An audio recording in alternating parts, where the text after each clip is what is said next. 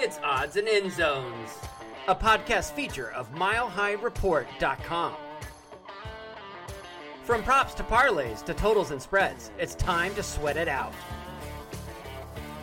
Here are your hosts, Ian St. Clair and Adam Malnati. Adam, we're kicking off the show with. Let's see what I did there. I do. I The see what Broncos have a kicker. Yeah, I, I mean, you know, I was like, "Yippee!" when they got a kicker. See what I did there? I, I did.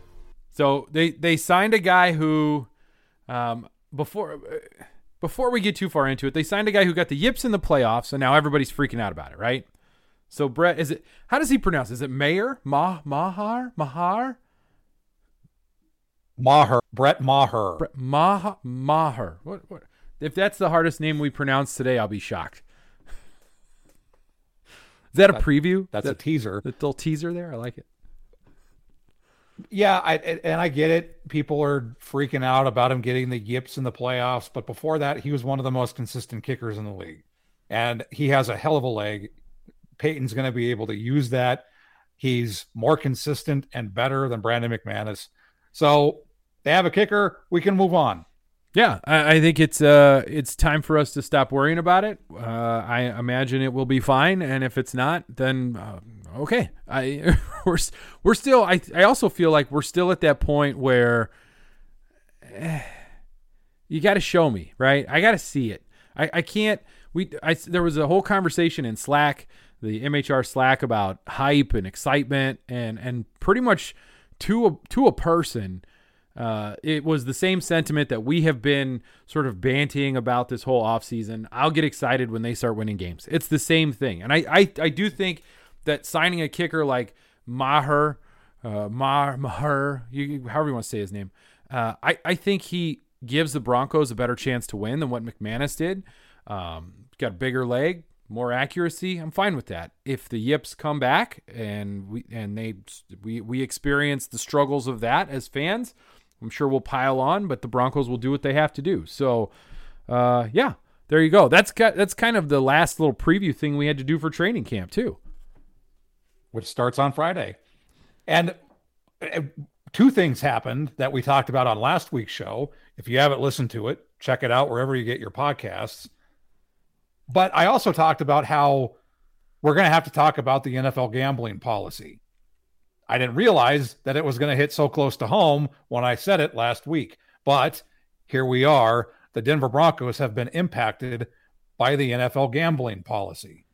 Yeah. Uh, so for those of you who are listening to this and don't know, uh, you must have been under a rock. But uh, for just for the sake of saying it, uh, the Broncos' second year uh, defensive lineman Enyoma Owu- Uwazurike. Gosh darn it! I really wanted to get that right. Eyioma Uwazurike uh, was popped for gambling. He bet on football games. He bet on the NFL, and the policy uh, is bye bye. We'll see you next year. You can apply for reinstatement a year from the suspension, and so he can uh, apply for reinstatement to the NFL on July 24th of 2024.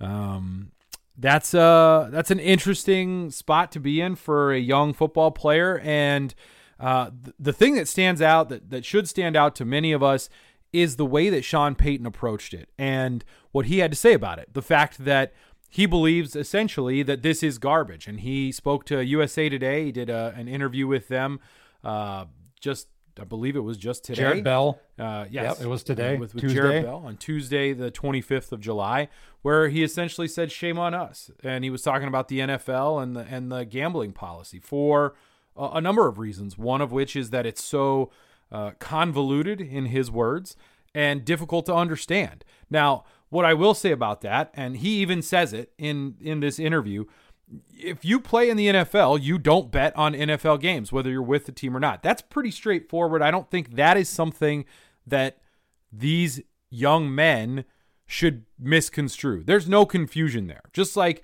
if you play Major League Baseball, you don't bet on baseball. If you play NHL hockey, you don't bet on hockey. You play basketball, you don't bet on basketball. You don't bet on the sport that you're involved with. That I and think I'll add, I'll add, You don't do it at the facility. You don't do it on the plane. You don't do it at the airport. You, you don't do it at- it's not with green eggs and ham. I, Sam, I am. I get. Yeah, you just don't do that. It's just, it's common sense, right?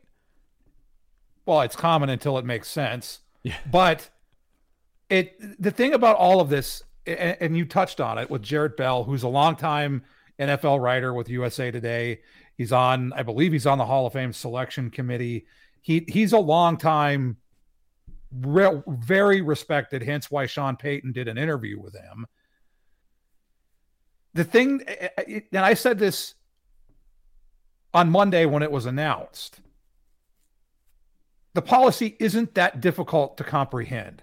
The problem is with everything in the NFL, and you mentioned it, Sean Payton touched on this in his interview, is that everything the NFL does makes it more difficult than it needs to be. This is the league, after all, that cannot define a catch. Still cannot define a catch. The simplest thing to do in your game, the NFL cannot do. So, of course, they're not going to be able to have an easy to understand, non convoluted gambling policy. And this is what Sean Payton did. He instructed Mark Thewes, the team's vice president of football operations and compliance, as Jarrett Bell says in his story, to provide a streamlined version of the policy that, that he presented to the players and the team staff. And Payton told the players, You can't bet on NFL football ever, ever, ever. I don't give an expletive what it is. The other thing is, it's the same as the gun policy. You can't bet on nothing if you're at the at your facility, your hotel, your airplane. So wherever you can't carry a gun, you can't place a bet. Eh, You know what? I It's do not- have to say it's a strange. It was a strange analogy. I didn't like the analogy. I, I don't think that hit home uh, with people the way he thought it would. Uh, and and he was talking about NFL policy, right? He's not the talking NFL gun policy. right? the NFL gun policy. Not the Second Amendment, not Right, exactly. whatever. And I it's think the people- NFL's policy. Exactly, and I wanted to make sure we we touched on that just because it it's not about. I, some people make may sort of twist that into some sort of political statement or whatever. It wasn't. It was simply here's the NFL gun policy. This is our gun policy. This is our gambling policy. They are essentially the same, and he's They are the right. ab- it- it- He's right about that, but it was just a very confusing way to say that. And if you don't understand what he's talking about, then you might get confused as to why he's bringing that up. So it, it, it was a goofy way to to make an analogy, but the point sticks that when you are on a team for the National Football League, any franchise, you just don't gamble when you're anywhere around any team activities. You that's just what you do. Now, the interesting point that he he brought up that makes this sort of a, a murky situation is, and I've got my phone sitting right next to me. I guarantee you've got your phone sitting right next to you. All of those apps are at our fingertips at all times even when we're on the on airplane or at the facility or at practice or whatever it may be, we've got it all with us. And so the temptation is with us everywhere we go. For me, that doesn't matter. There's no rules for me about placing a bet on a, a National F- Football League game or uh, a single game parlay on a baseball game or whatever it is that I might do. I haven't done a single game parlay once this season. I should really get into that. But I, it it is different for these NFL players. Now, that is something that creates a murky atmosphere. The other problem that I see that is fairly obvious, but of course it isn't going to be something that's taken into account the business deals, the economics of it. The NFL has tied itself to DraftKings and FanDuel and MGM and, and Caesar and all these places that do online gambling. The NFL has franchises that have deals with them. The Denver Broncos have a, a deal with its FanDuel, right? Or is it DraftKings? I can't remember. FanDuel, BetMGM, and Betfred. I- I mean, that's that's three different online casinos that do sports betting that the Broncos have deals with, but the players cannot benefit from and cannot use.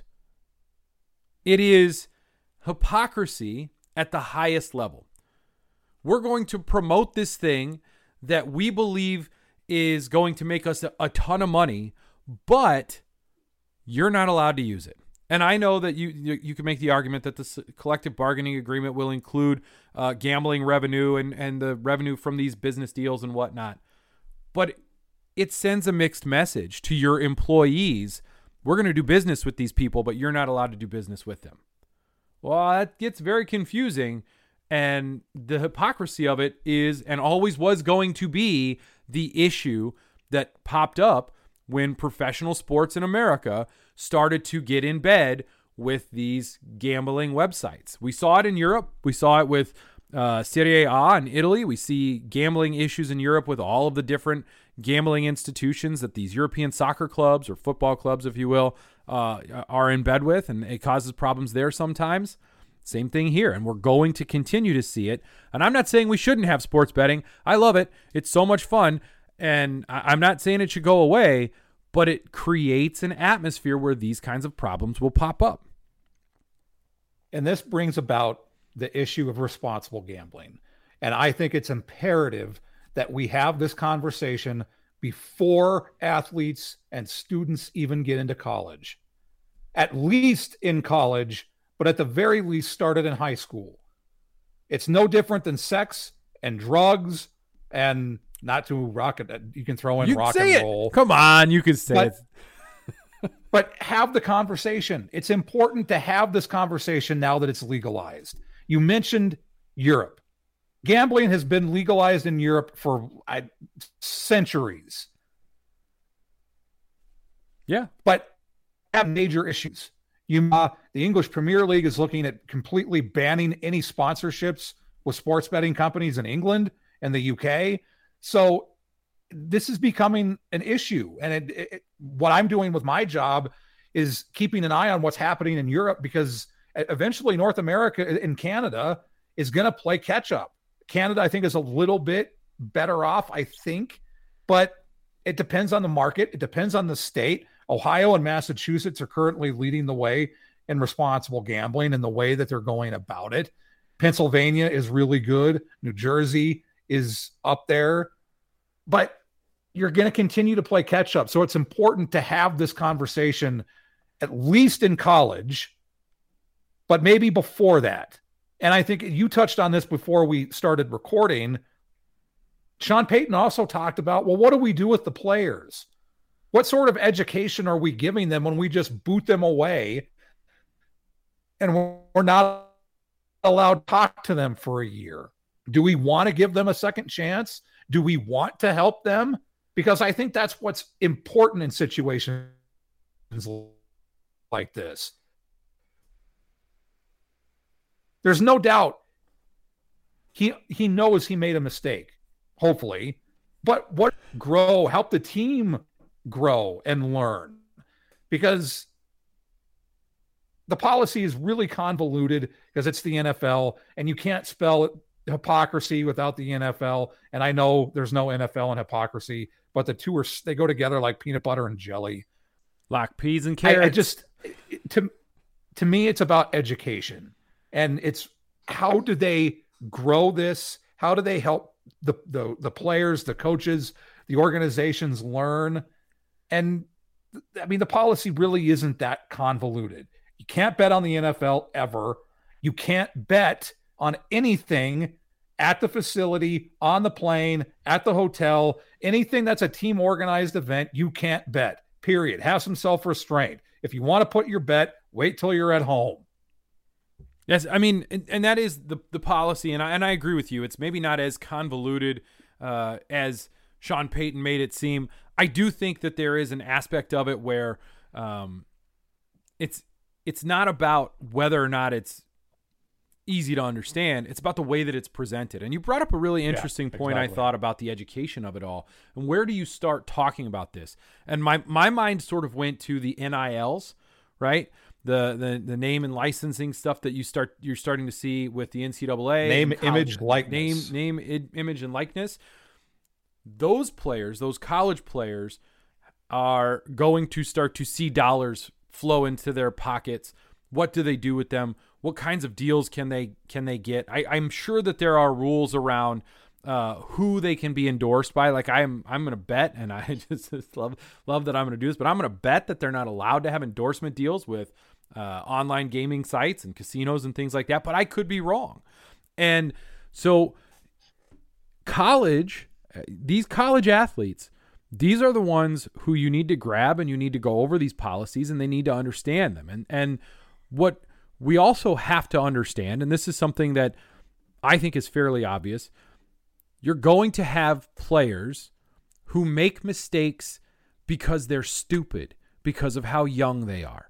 And someone I guarantee someone's listening to this going, "Well, they're men, right? They're adults. They're eh, over 18. They they should know how to make good decisions." Do you know how many times I screwed up in life and, and am over 18? I'm I've been over 18 for most of my life now. And I've made more mistakes at over 18 than I did at under 18 because that's just what happens. You still screw up. So, are, do we really expect perfection? And I'm not saying that we should just forgive and forget. That is not what this is about. But it is about the idea of you have a kid who made a mistake. And I'm going to call him a kid because to me, he's a kid. So you have a kid who made a mistake. He screwed up. We all know he screwed up. So what should the NFL do to ensure this doesn't happen anymore? Well, the NFL is a factory that churns out players, and it doesn't really matter what happens to them in their lives after they're gone. And you know someone's going to replace the kid that gets kicked out. There's always somebody waiting in the wings. That's just the way that it is.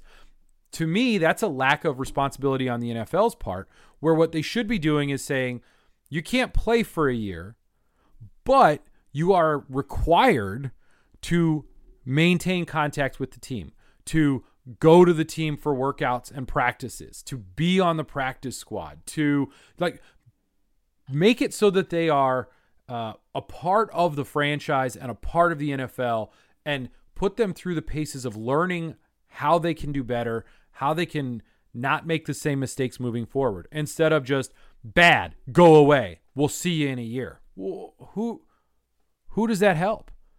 Who who really is that going to help? Probably not a 22, 23, 24 year old kid who's just going to go make more mistakes because that's what 24 year old kids do that don't have a lot going on. So you're actually not helping anybody. But the NFL doesn't care about that because the Broncos already have a replacement. What they may not know who it is yet, but there's somebody there that they can plug in that will take the place of, right? Versus having to actually scramble to figure it out. It's not like, you know, Russell Wilson got popped for gambling. What I would like to see happen is the players, and there were numerous Detroit Lions. There's obviously uh, Uwazurike. There's all sort. There's Calvin Ridley, who I believe was the first when he was with the Atlanta Falcons. Mm-hmm. Yep. Have them go for and pay, have them go, go for and pay it forward. Do some responsible gambling messaging. Do some responsible gambling instruction at local colleges. Go to have him go to CU, have him go to CSU, have him take part in promoting responsible gambling. Yeah. Take his his his his take his who player and have him promote responsible gambling. And I would like to see the teams sp- uh, partner with the local affiliates for resp- the state that go, whether it's with whether it's the, the local versions of the National Council on Problem Gambling, they have local affiliates spread throughout the country in different states and different markets. Ha- have the NFL teams invest in that. And instead of having the NFL do a broad partnership with the National Council on Problem Gambling, have every 30, all 32 teams do it. And then when players get busted, pay it forward and promote responsible gambling.